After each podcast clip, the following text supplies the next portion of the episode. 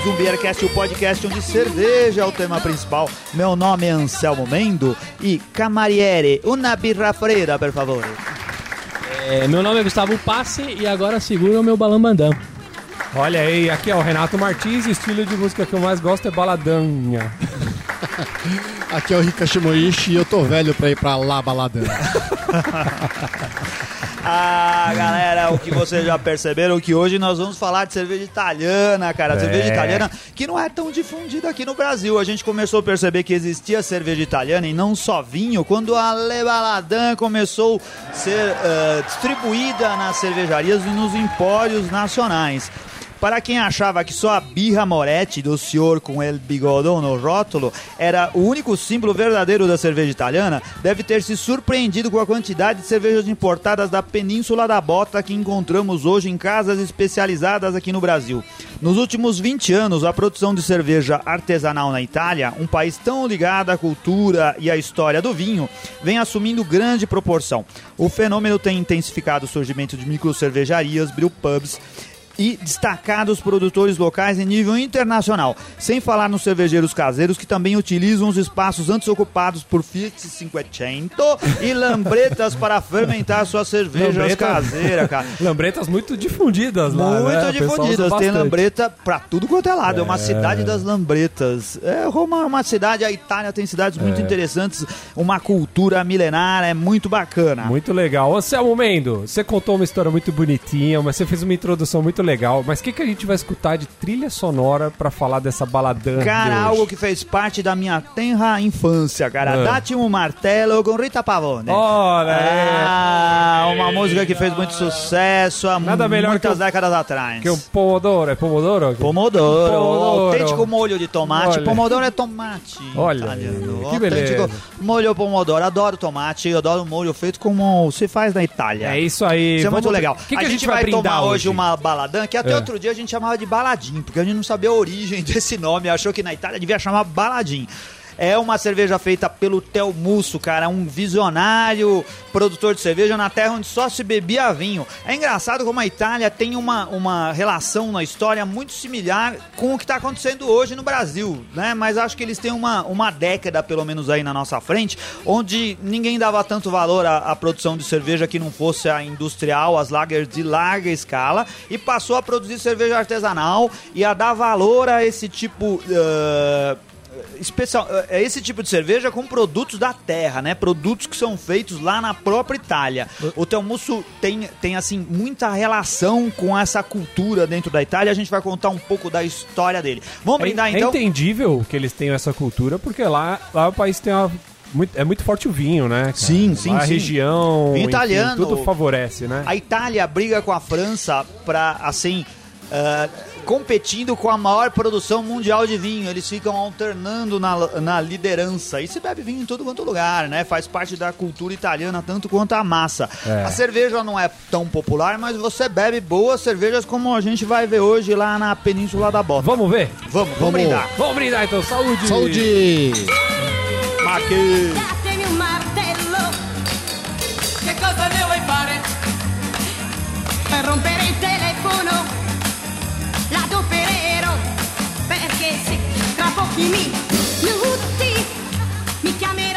Olha só, uma cerveja palha, um amarelo palha, né? Sim. Uma espuma boa, cara, ó, bolinhas pequenas, boa formação.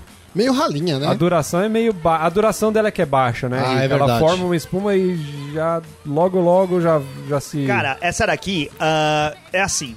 Eu viajei pra Itália recentemente, mas não A fui gente- lá por causa da A cerveja. gente tá tomando uma garrafa italiana? Não, tá, porque Tá. veio de lá, mas não É. porque eu trouxe de lá. Ah, tá. Essa daqui eu comprei É uma adega lá perto de casa. Eu fui sem saber o que tinha e acabei trazendo a Nazionale. A Nazionale, ela tem uma história interessante, porque é uma cerveja italiana que foi feita com produtos italianos. Tudo aqui é feito na Itália. A garrafa, o rótulo, a cevada, o malte, a levedura e o lúpulo. A gente não imaginava que na Itália se produzia lúpulo. Não Não, é um lúpulo italiano, mas eles têm uh, variedades de lúpulo e alguns lúpulos nativos que foram produzidos lá na península. Tá no rótulo aqui, ó, tem um selinho escrito Raccolta Lupolo. É, sim. É uma cerveja bem refrescante, né? Ela, Bem assim, refrescante. Ela, ela, não- ela não tem muitos aromas, assim, né? Não. Muito Eu leve. Ela é bem leve. Ela é leve. Eu acho que assim, a gente sente o lúpulo, sente o malte, é uma cerveja turva, né, agradável. E assim, quando você se propõe a fazer uma cerveja que vai usar o- os insumos da terra, você não tem uma grande variedade de insumos para usar. É. Eu acho que é o que acontecerá. O Brasil muito menos, né? Porque o Brasil mal produz aí um pouquinho de lúpulo lá. Então é difícil fazer cervejas que se destaquem eh, se não for pela originalidade de trazer coisas que foram produzidas na própria região. Eu achei que o aroma é bastante frutado, lembra, lembra algumas cervejas belgas. Sim, sim, sim. O Telmus, ele tem uma grande influência das cervejas belgas, porque ele foi pra lá estudar, né? Se formar Ah, na, sim. Na, no ofício cervejeiro. É isso que a gente vai contar agora. Tô com a história dele aqui. O Manda menino. Sembra quando ero all'oratorio con tanto sole.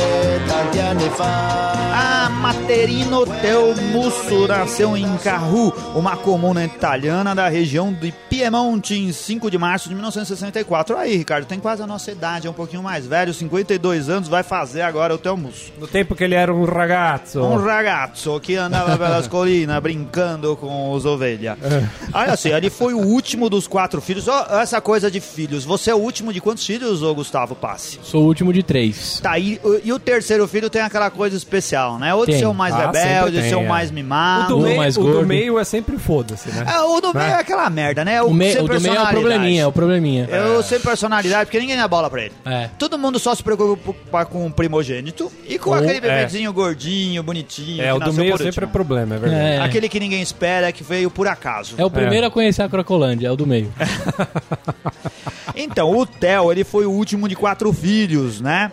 Lá em Piozzo, foi a, a cidade, a aldeia onde ele nasceu. Uma pequena aldeia, como eu disse, na Anselmo. região italiana de Piemonte. Tenta falar o texto sem, sem fazer italiano. Duvido que você vai conseguir até o Sem mexer as mãos? Não, sem Você fazer sabe- o piazzo. Não, mas tem que fazer. É, porque eu pro- procurei traduzir essas Não, coisas. não, Nem sei. tudo eu tô falando do jeito certo. Tudo bem. Ele nasceu de uma- da mãe Maria e do pai Henrico, que era. Olha só que desgraça. O Henrico. pai dele, ele era um vinicultor. O pai dele. Né? E agricultores que passam aos seus filhos os valores da terra, do poder do trabalho duro e da importância das próprias raízes. Imagina você nascer numa família de vinicultores e o seu pai insistir pra você beber vinho e você ser o revoltado. Você é o Judas, né? Tem certeza Você é que ele não era o filho do meio? traidor. Não, ele era o último. Porque a história diz aqui que ele é o mimado do- pelos filhos mais velhos e pela mãe. Theo cresce livre para expressar sua criatividade, como aquele filho mimado. É uma coisa que, que acontece com o Gustavo é, Aparecido Passe. É, Ah, ele, assim, ele se, se encanta pela música, por instrumentos, né? E por tudo mais que é ligado às artes. Sua maneira de se relacionar com a sociedade e a cultura de uma pequena aldeia rural, que é onde ele vivia, é o punk. Ele gostava de punk, cara. Então ele foi assim o revoltado da cidade, né? Ele queria fazer a diferença da família. Então ele abraça a nova cultura, onde goza de liberdade de viajar. Ele não devia ser de uma família pobrezinha, né? Ele devia ser Parece de uma que não. família que devia ter algumas posses e ele tinha como ser um privilegiado fazendo esse tipo de Ele- coisa. ou seja, ele era tipo um playboyzinho revoltado. É. É. Ele foi forçado, aqui eu li que ele foi forçado, eu não sei se isso é verdade, pelo pai Henrico, a beber vinho caseiro nas refeições. O velho chegava lá e falava, vamos beber vinho aqui, que aqui não vai ter outra coisa, porque nós somos italianos, comemos massa, Isso- beber vinho. Isso quando criança ainda. Quan- Eu não sei que idade que ele tinha, acho que não podia falar, mas devia ser, É, cara, porque é, as né? coisas começam muito É, cedo lógico. nessa. Ah, em alguns lugares você não pode admitir. É. O Theo, que era um adolescente rebelde, falava assim: não quero beber vinho, meu negócio é beber cerveja, beber cerveja, gosto de cerveja, não quero saber de vinho. Mesmo que fosse apenas largas industriais, mas ele bebia cerveja. Era uma maneira de confrontar a Ele- vontade do pai. Ele tomava birra Moretti já, né? Acho que sim. Ou tem aquela outra famosa, como é que chama aquele Você sabia que a birra Moretti foi comprada pela Heineken e é importada no Brasil pela É Heineken? mesmo? É. Eu sabia. Cara, a birra Moretti É. é, uma cerveja. É uma pena que ela, a garrafinha dela é muito pequena e ela é muito cara, mas é uma cerveja que eu gosto, cara. Eu acho É muito boa. Não é ruim de gostosa. beber. É uma lager industrial e que é, boa de beber. Boa. E- mas tem uma Geladinha. outra lá na, na, na Itália que é bem mais comum, não tem? Tem, Que é uma mais popular zona, esqueci tem outras agora. cervejas populares que o pessoal bebe no churrasco, É. no dia a dia. E deve ser essa que ele tomava lá no jantar, né? É, também. Eu não sei o que vendia lá na, na, na região de Piemonte, né?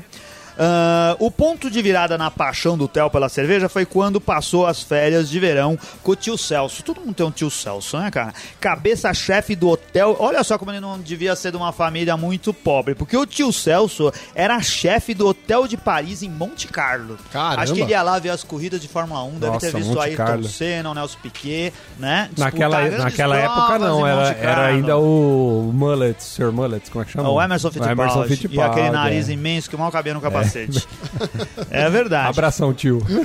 Ali, ó. o Theo provou pela primeira vez a Kiné Blue. Sei lá, acho que chegaram, deram a cerveja pra ele num lugar mais sofisticado e ele se encantou, cara. Aquilo mudou a vida dele. Olha só, essa também foi a primeira cerveja do Maurício Beltramelli. Foi mesmo. Olha, É? A nossa a gente pode dizer que foi a Duvel, não foi? Foi a primeira belga que nos, nos, assim, nos formou. É, é verdade. É.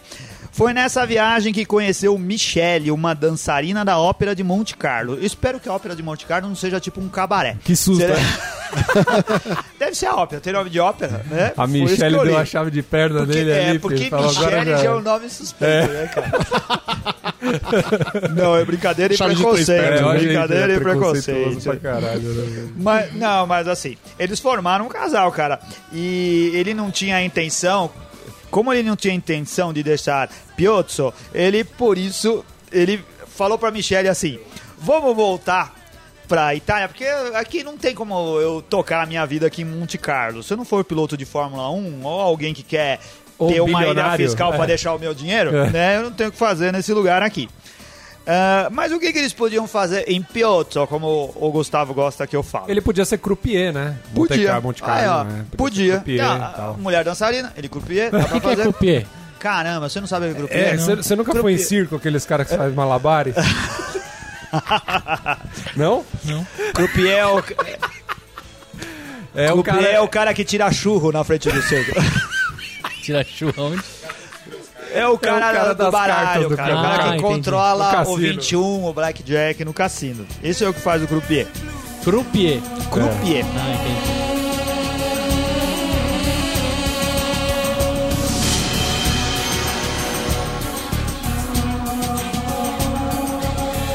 Então, o Theo e a Michelle decidem então abrir, reabrir, né, um antigo hotel que tinha na cidade de Piotr e transformá-lo em um pub. Theo escolhe assim 200 rótulos de cerveja de toda a Europa e graças aos seus amigos e conhecidos que eram músicos também, ele resolve se apresentar ao vivo no hotel.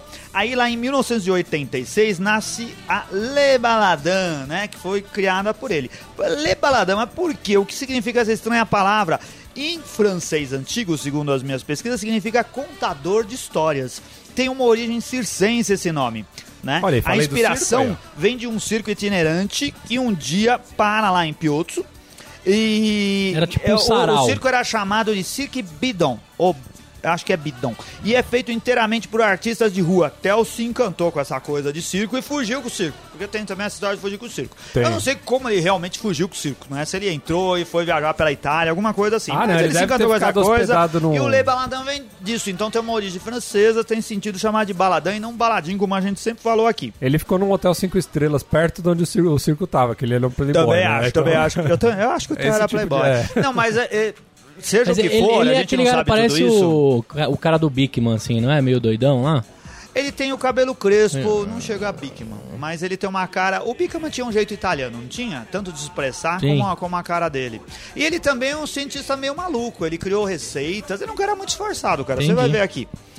Para entender melhor a bebida, olha só, ele não queria só ficar lá na folga de ter um barzinho e ficar passeando com o circo. O Theo decide passar algum tempo na Bélgica. Ele arruma um trabalho na Brasserie Achouf. Achouf.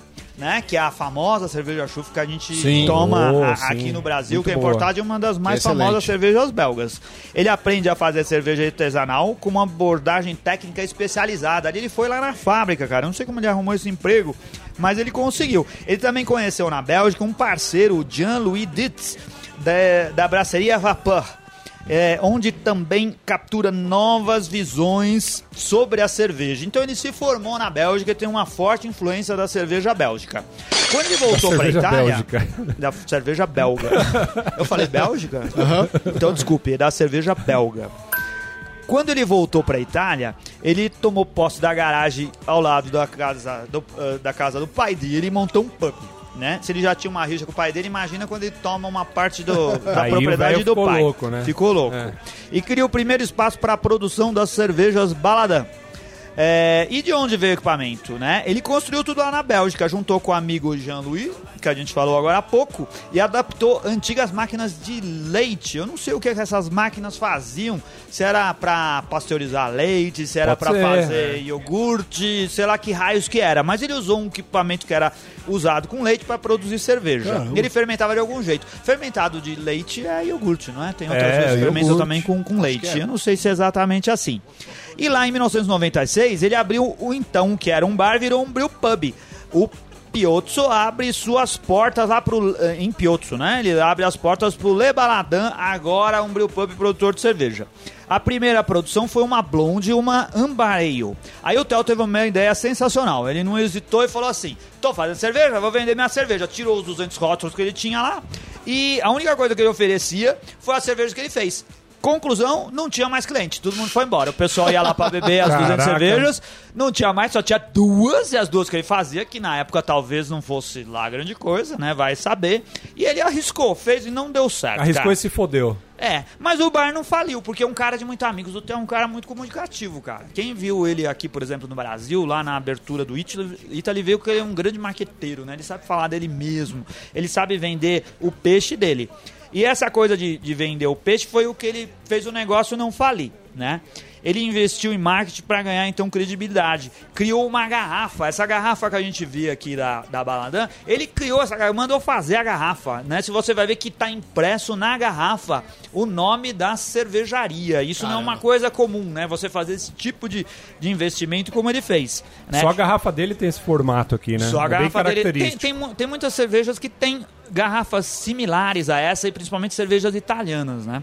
Mas é bem característico aqui, né? Pelo menos aqui no São. Brasil, a única que eu conheço nesse formato é essa daí, né? Só não, da mas a. Wall, se você for ver, eles têm garrafas parecidas com essa, né? Ah, Onde eles mas o- vendem a petróleo, a Mas o- 42. ah, mas o corpo delas eu acho que é um Não, pouco é diferente, né? mas é similar, né? Assim, de você ter um, um pescoço estreito e depois ela ficar larguinha, ficar É. com um culote na parte de baixo. Ah, Alguma coisa mais ou menos nesse sentido, né? é, tipo isso. Ele investiu na garrafa, caprichou no desenho do rótulo e na tipografia. Enviou amostras das suas cervejas, a Super e a Isaac, duas cervejas que ele já estava produzindo na época, para 500 restaurantes na Itália.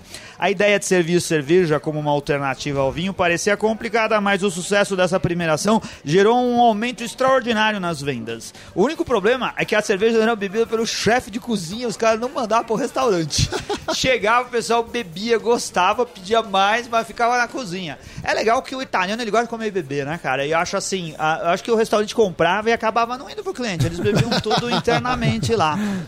Porque na Itália também faz calor, o verão da Itália é quente, né? Faz frio no inverno e não em alguns lugares, como em Roma, o frio não é muito muito Acentuado. intenso, né? Mas o verão é quente. o Você verão foi pra é lá em que quente. época? Eu fui agora no final do ano, tava uma temperatura por volta de 10 graus. Tava bem então tava agradável, mais 10, frio. 11 graus. Então, Tava mais pro frio, mas tava O agradável. pessoal tava tomando mais vinho então, né? Tava... Não, o pessoal bebe vinho direto. Ah. E você vê poucas cervejas em restaurantes comuns. Não, eu falo porque é o seguinte, se você for lá por uma época de calor, a chance do pessoal estar tomando uma bebendo cerveja, deve ser cerveja maior, é né? mais comum. Mas aí o pessoal bebe vinho branco, bebe vinho o tempo todo. Todo É, lugar tem vinho. isso, Eu não entendo nada de vinho.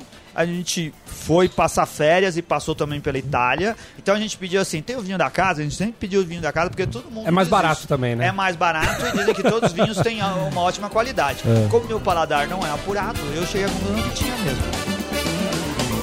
Dopo la sua sicurezza comincia a dare segni di incertezza, si sente crescere dentro l'amarezza.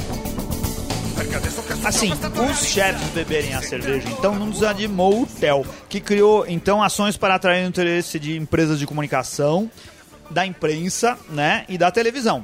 Ele relançou seus produtos e ganhou credibilidade além do mercado local. O círculo de super especialistas da cerveja. E além desse pessoal, né, que é o que é esse mercado que a gente está envolvido também, de gente muito especializada em cerveja, né, e a gente precisa ampliar isso, que outras pessoas conheçam.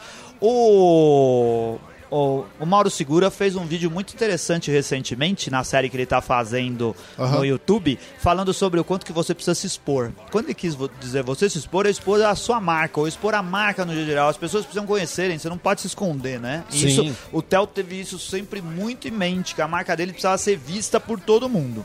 Então, assim, olha o que ele fez, por exemplo, para chamar a atenção. Ele nomeou as cervejas dele com o nome dos filhos, Isaac e Wyan. Acho que é assim que se fala. e outra cerveja com o nome de Nora, que é a mãe esse filho, dele. Esse filho era mineiro? O Ian? É, acho que é. Tinha Nora. o nome da família. Nora, Nora tem uma cerveja muito A famosa Nora, sim, da Baladan sim, que chama Nora. Nora. A gente encontra aqui no Brasil também. Sabe onde a gente encontra? Lá no Italy. No Italy tem. Na rede do Italy. a É gente verdade. Ah, verdade. No Empório Alto de Pinheiros também tem as garrafinhas, eles vendem bastante lá. O Italy, assim, tem uma relação. O Theo é um dos caras que participou da fundação do Italy, então ele tem uma presença muito marcante lá dentro. Você sabia que eles fazem muito mais do que a cerveja? Eles produzem outros destilados, produzem cervejas especiais, produzem refrigerante. Os refrigerantes da Baladan são uma delícia, cara, são muito bons. Olha aí. E ele não tem sabia, ainda uma, uma segunda marca que eu já vou falar adiante. Então tá. A produção do Brew Pub tinha crescido tanto que o espaço já não era suficiente. Então o Theo decide converter um antigo galinheiro de propriedade dos seus pais em uma nova linha de produção. Mas como transferir a cerveja, né? Movendo-se a produção não é uma opção, porque como a Baladã é o Brew Pub, isso prejudicaria a imagem e a comunicação do negócio. Um fiscal, fiscal um fiscal da, eh, fiscal da Receita italiano, o cara que arrecadava dinheiro lá, diz que não há outra maneira a não ser por uma conexão direta entre a área de produção e a da adega. E aí entra algo que eu acho que é aquela parte obscura da história, que tá escrito lá e eu não sei se eu tive problemas com a tradução, mas não me convence muito. O que, que ele fez? 300 metros que separam os dois prédios, o novo galinheiro lá onde ele ia produzir cerveja com o Pub, onde ele fazia cerveja antes. Então, fácil. Só foi preciso ir até a prefeitura, conversar com o prefeito, conversar com o Haddad da, da cidade dele lá, convencer ele a cavar a praça principal, a praça da Sé da cidade lá, e ainda estamos falando lá de Piotto, e apresentar o projeto para um duto de aço e calcular a expansão devido ao comprimento e temperatura do líquido de passar por ele. Eu não sei se ele pretendia passar cerveja. Eu li, a tradução que eu consegui pro texto era de mosto. Mas será que faz sentido ele fazer a cerveja num lugar e mandar um mosto para outro ah, lugar? pode ser. Pode ser? Pode, opa. Então, era uma espécie. Só faltou ele já mudar até, o nome já até de. resfria no meio do caminho. É. Olha aí. Podia mudar o nome pra Pinguim, então, pro bar dele. Pode, Pode. ser. Ah, Pois é. mas essas coisas que fazem a lenda É. que torna a história legal, É. né? Não, eu também achei super interessante, mas é algo tá escrito lá na história da cervejaria. Se a versão é mais interessante do que a história real, publique-se a versão, Publica né? essa Sim. versão, é Bem, acredite-se ou não, é essa que é a história que eles contam, né? Que legal. Então o Theo entende que sua cervejaria só pode crescer se espalhar a cultura da cerveja artesanal. Ele tenta explicar que cerveja também vem da agricultura, embora na Itália eh, isso não é tão claro como no caso do vinho, que está no DNA dos italianos. Theo volta então às suas origens agrícolas, amplia assim a sua atividade para cobrir todas as fases da produção, desde a produção dos ingredientes para a sua transformação em produtos finais e distribuição. Olha só, essa parte da distribuição é algo que eu acho que é um passo que o- a- a indústria cervejeira brasileira ainda não alcançou. Ele criou lá a Selezione Baladã, uma empresa de distribuição que gerencia todas as vendas de cervejas e todos os produtos da empresa. Eu não sei o quanto que isso é difícil, eu não sei quanto isso é complicado, mas todo mundo diz que o que empaca é a distribuição e aí cai de pau na Ambev que toma conta da distribuição dos pontos de venda. Aí os caras matam pau. Cara, né? se você consegue criar a sua distribuidora, acho que você resolve uma grande parte dos problemas. É que pra isso você leva. Tem outros assuntos, por exemplo, você tem que ter os contatos, Sim. você tem, né? Então. Mas ele criou isso uma empresa para cuidar de coisas, tudo né? isso. É. claro que isso deve ser muito mais fácil de fazer na Itália do que no Brasil. Mas é uma coisa estratégica. Ele resolveu tomar conta disso, né? E tem a ver com o momento do mercado, né? Se o mercado já está consolidado, por exemplo, Isso. é muito mais difícil de você abrir o caminho ali do que o negócio tá em crescimento, tá em ebulição Mas eu acho que o ainda, né? mercado italiano, pelo que me parece, é tão consolidado como o brasileiro. Lá é uma descoberta. As pessoas estão descobrindo É né, mesmo? a cerveja italiana. Tanto que eu li bastante sobre a cerveja italiana na revista de bordo da Alitalia, cara. Tinha um texto lá. Eu vou publicar um texto sobre cerveja italiana logo, logo no blog. É, e eles tinham sobre cervejas artesanais, de um modo geral, eles dão um grande destaque para a cerveja italiana como uma novidade, falando como se fosse novidade mesmo. E o Theo tinha uma, um grande destaque nesse texto aí.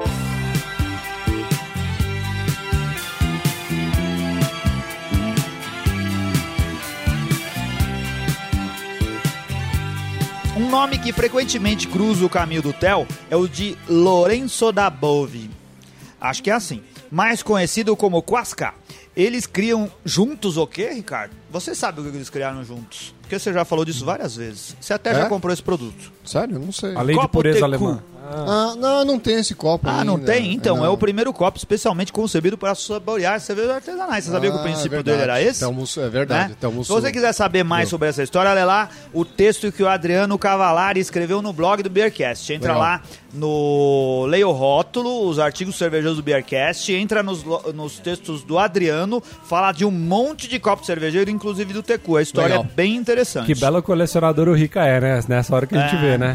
Enquanto isso, a Casa Baladã é criada, um restaurante para harmonização de cerveja e comida, porque essa, essa coisa já teve na, na ideia dele desde o começo, né, de você harmonizar cerveja com comida. Essa é uma relação super importante. A empresa cresceu, Theo cria, então, ah, uma concorrente dentro da própria casa que chama Cervejas Lurizia.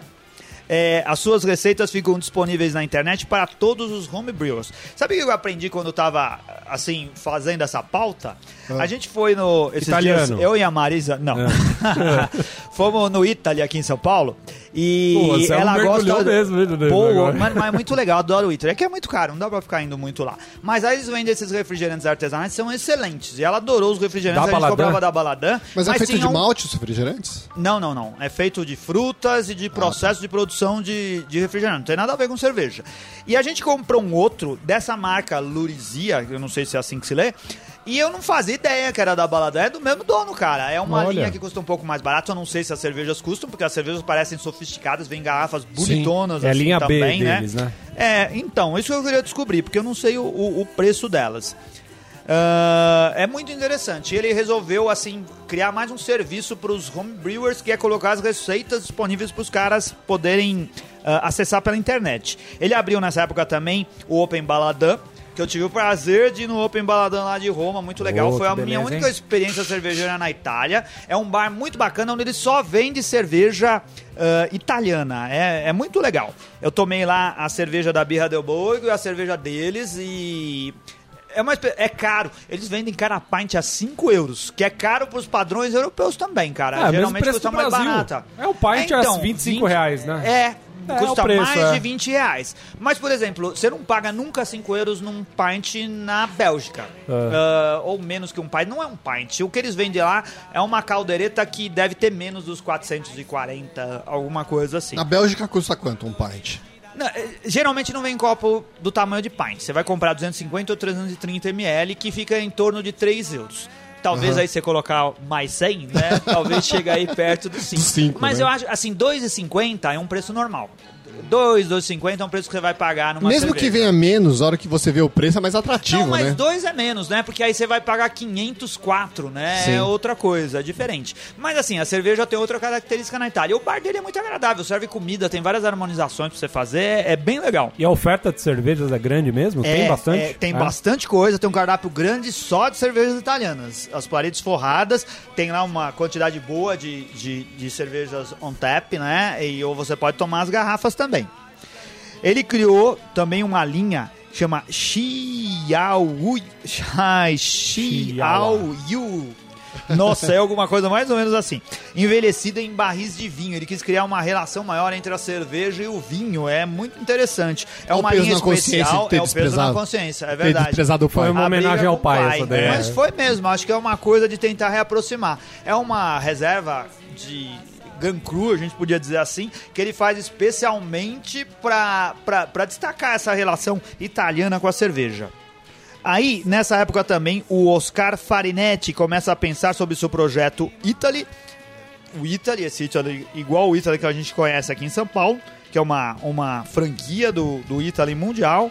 E Theo é convidado a juntar-se à pequena equipe de trabalho que, em um centro de excelência, que, e tentam, que tenta criar um centro de excelência em produtos italianos gastronômicos e em educação para gastronomia.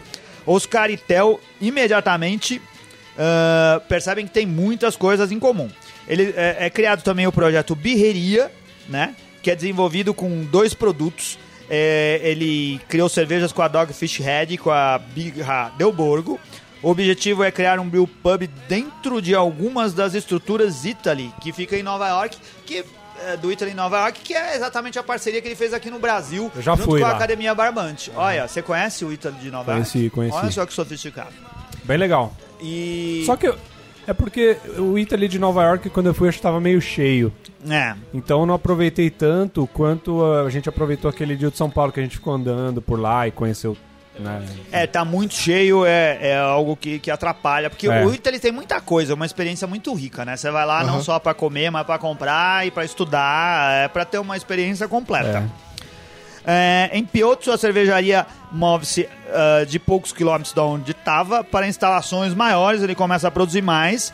E esse é o momento em que ele abre também o Baladã Café, né? Lugares pequenos que expressam o sabor da Baladã em algumas outras cidades, cara.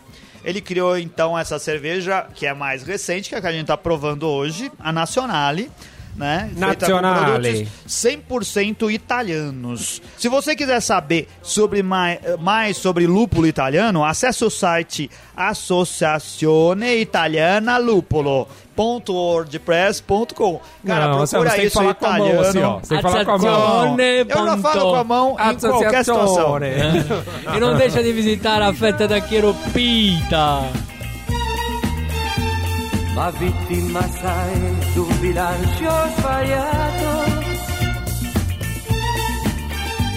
Sei un uomo tradito. Cara, hoje a Baladã, eles produzem um monte de cerveja, um monte de cerveja. Eles têm lá Spice Beers como a Isaac, Pensei que era Spice a Iwan, e a Nora. Eles têm as Puro Maltes, que é a Leão, a Elixir e a Super. A Super é uma das Mas super continua sendo o nome da família dele ou não? Continua, claro. É? Eu- Ele A não perdeu a Leon. família, né? Assim, essa a família a gente leva pra sempre, cara. Mesmo quando morre, você É. pode homenagear também. É, um dia o Ricardo vai fazer aqui a cerveja Gugu. Você vai ver. É. É em sua homenagem. Cerveja com o quê? Gugu, vai Ah, chamar. Gugu. É.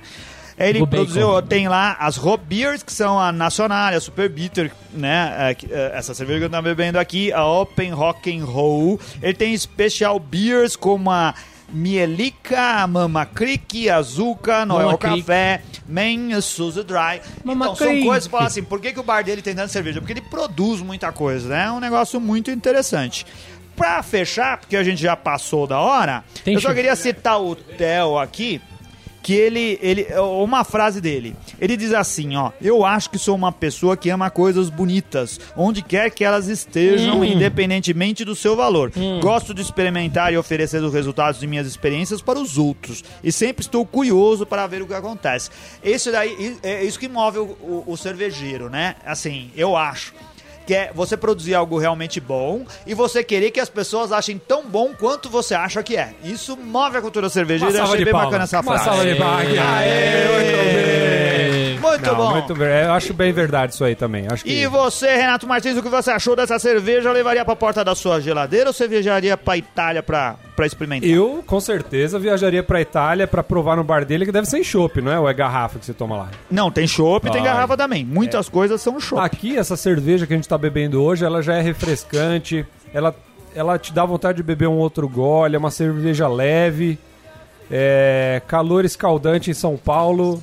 Lá em Chopp, cara, deve ser maravilhoso isso aqui, fresquinho assim sim, ainda, sim, né? sim, excelente. Então tá aí, eu harmonizaria ela.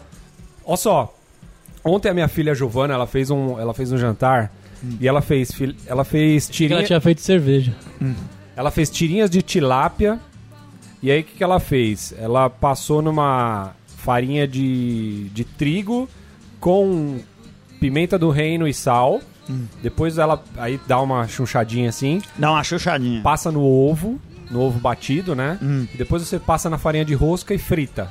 Então fica uma tirinha crocante assim, ó, de tilápia. Eu acho que harmonizaria com essa cerveja aqui, ficaria maravilhoso. Muito e bom. vai ganhar minhas quatro tampinhas. Muito bem, e você, Gustavo Beba do Passe? Achei, achei essa cerveja muito leve, o drinkability absurdamente. Eu dou quatro tampinhas pela cerveja e mais meia tampinha pela Itália, que eu gosto muito da Itália. Maquê. Pazzi é sobrenome Pa- é, italiano. Pazzi. Meu sobrenome teve que mudar, que meu pai nasceu no meio da guerra. Olha, vocês não Mas nos é desculpem, porque a gente já gravou dois programas antes desse e o Gustavo já está pra lá de Não, eu tô Bagdá. com sono. Tô com Ele já tá pra lá de de- Roma. É, tá. De Marrakech. É, eu, eu harmonizo ela com Super Mario Bros. do Super Nintendo, que vai ficar muito legal. É, isso daí. Mario! E você, Ricardo Shimoishi? Ah, a cerveja é bastante leve. é, ela me lembrou bastante uma witch, né? Uma witch talvez americana, mas não com lúpulo tão, tão presente. É, dá pra sentir bastante a levedura. Me lembra bastante, assim, o, o- o trigo das witch, né? Uma cerveja clara. Eu não sei, não sei se é por causa da cor que, que eu fiquei influenciado. É, porque ela tem cara de witch, né? É, mas, Mas é ela, uma... ela lembra um pouco de cervejas belgas também, né? Algumas. Lembra. um pouco Sim. do dulçor, né? Da Isso, a cerveja levedura, belga. assim, É. o, o frutado, né? Lembra uma cerveja Isso, belga. é, é. É uma cerveja, ah, ah, assim, leve, mas complexa, né? Eu vou dar quatro tampinhas pra ela e eu acho que o Renato Martins tem razão. É uma cerveja que combina com pescado, né? Então talvez um sushi assim ficasse bacana. Legal. E Ah. você, Anselmo Mendo? Ah, cara, eu gostei muito, assim, tem várias outras cervejas, eu não trouxe outra. Ah, Provou em chopp lá ou não? Provei, não esse daí. É. É, o oferecimento dessa cerveja hoje eu queria agradecer a mim mesmo, porque fui eu que comprei e trouxe a cerveja Olha aí, depois ele vai Então, pedir muito reembolso, obrigado né, a mim por ter trazido essa cerveja aqui.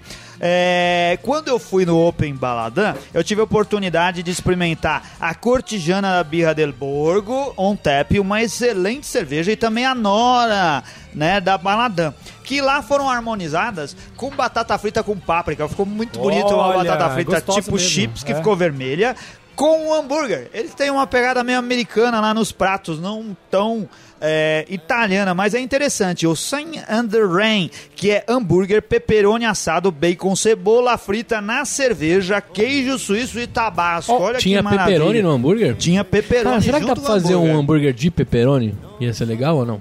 Acho que, É. acho que não, né? O pepperoni é meio forte, né? É. Ah, mas a, a, mas a uma pepperoni é bom, hein? É, Não, sei é lá, bom, adoro cara. coisas fortes. O que que é pepperoni? Eu sempre achei É que um- era salame, mas é um salame, é um isso, salame, é um, tipo, de salame, salame, é um é, embutido, tipo- né? De carne, de porco, eu imagino.